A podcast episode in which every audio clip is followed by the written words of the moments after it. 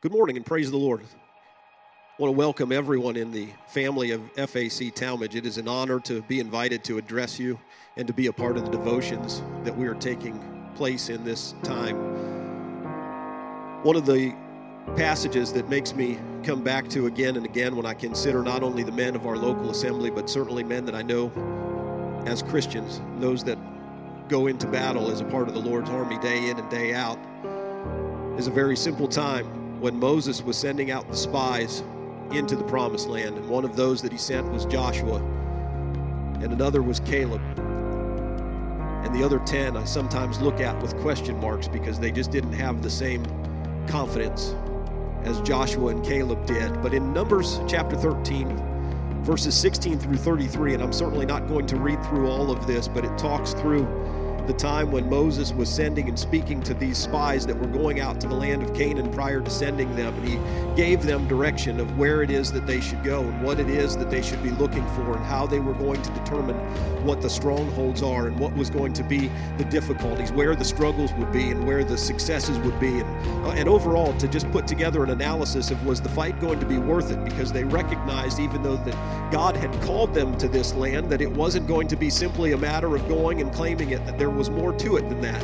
And I think a number of us can look at our families and realize that in the position that we are as men, that there is more to it than just saying things that are going to be done. But sometimes we have to act on that, and it takes a little bit more than just a decision. It also takes action that backs that up. And so I want to specifically share this with the men of our church and any others that may be blessed by it.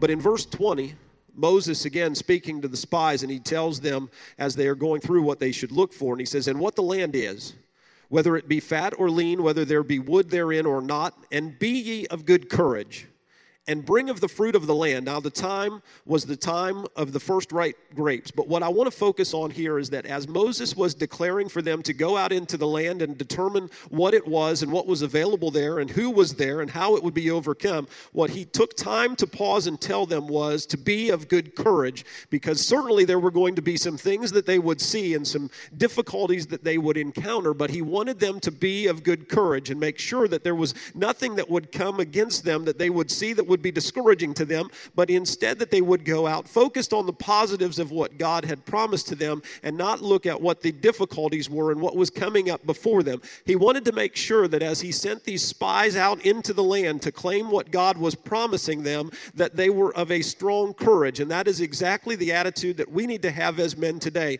That we realize that there are some things in this world that would not look so great right now, but I just want to tell the men and tell your families, which is the next step of where we're going with this, to be of good courage, that there is nothing today that has taken place that changes anything of what God has promised for you and for your families. And so as you go out into the world, some of us are still going to work, and praise God that we still have jobs to go to, but some of us still are going out into the world where we're told that it's dangerous and told that there are things that would come up against us. But I just want to tell you be of good courage that there is nothing today that has changed what God has promised for you.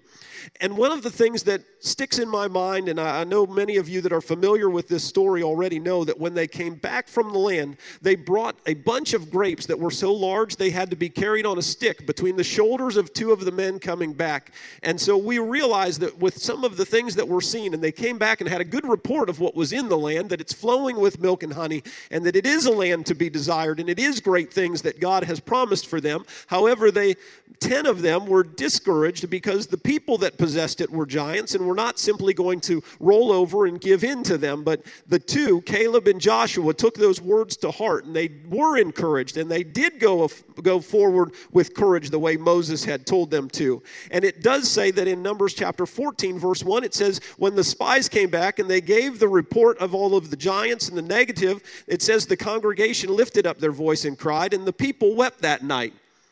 And it dawns on me that when we consider this, what we, what we see happening and what is playing out here is that 10 of these men came back with a fearful report that they were concerned about safety, and it affected everyone else that heard them, so much so that the people couldn't sleep because they were concerned about what was going to happen. But Joshua and Caleb, if they had only listened to them instead, could have been encouraged because we know this works.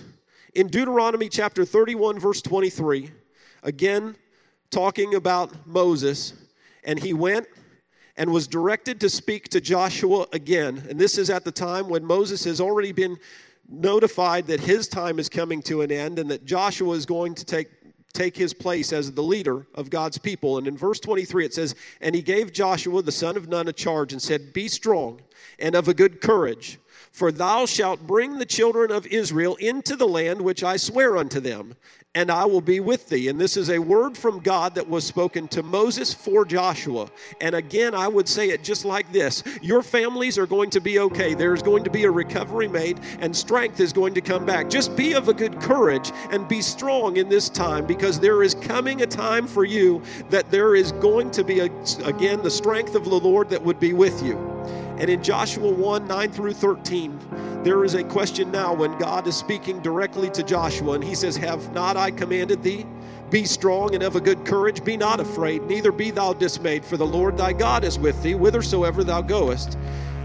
And then here's the thing where it really becomes even more powerful because while Joshua was able to receive that word and be encouraged, and the men of our church can receive that word and be encouraged, but there is another step then Joshua commanded the officers of the people, saying, Pass through the host, and command the people, saying, Prepare your victuals, for within three days ye shall pass over this Jordan to go in to possess the land which the Lord your God giveth you to possess it. And so, what had happened here was that Joshua received the word and was encouraged, but it didn't stop with him. And so, men, if you feel this way, and if you understand what God is pouring out to you, and you feel what is now being put upon you and what you are capable of. Now go and speak those words to your family. Go to your wives, go to your children, and let them know that God has this all under control. That if we simply would be encouraged and simply would rely on the strength that God has given us, every other thing is going to fall in place. I firmly believe this that God has such great things in store for our church and the families that make up our church, that there is a blessing that is coming out of this for every one of us, greater than what we even recognize or what we even can imagine. It is just a matter for us to continue to be strong and to be encouraged. God bless every one of you. I appreciate your time this morning, and I cannot wait until we are back together again physically in the sanctuary where we can lift up the name of the Lord together and see one another again. God bless you.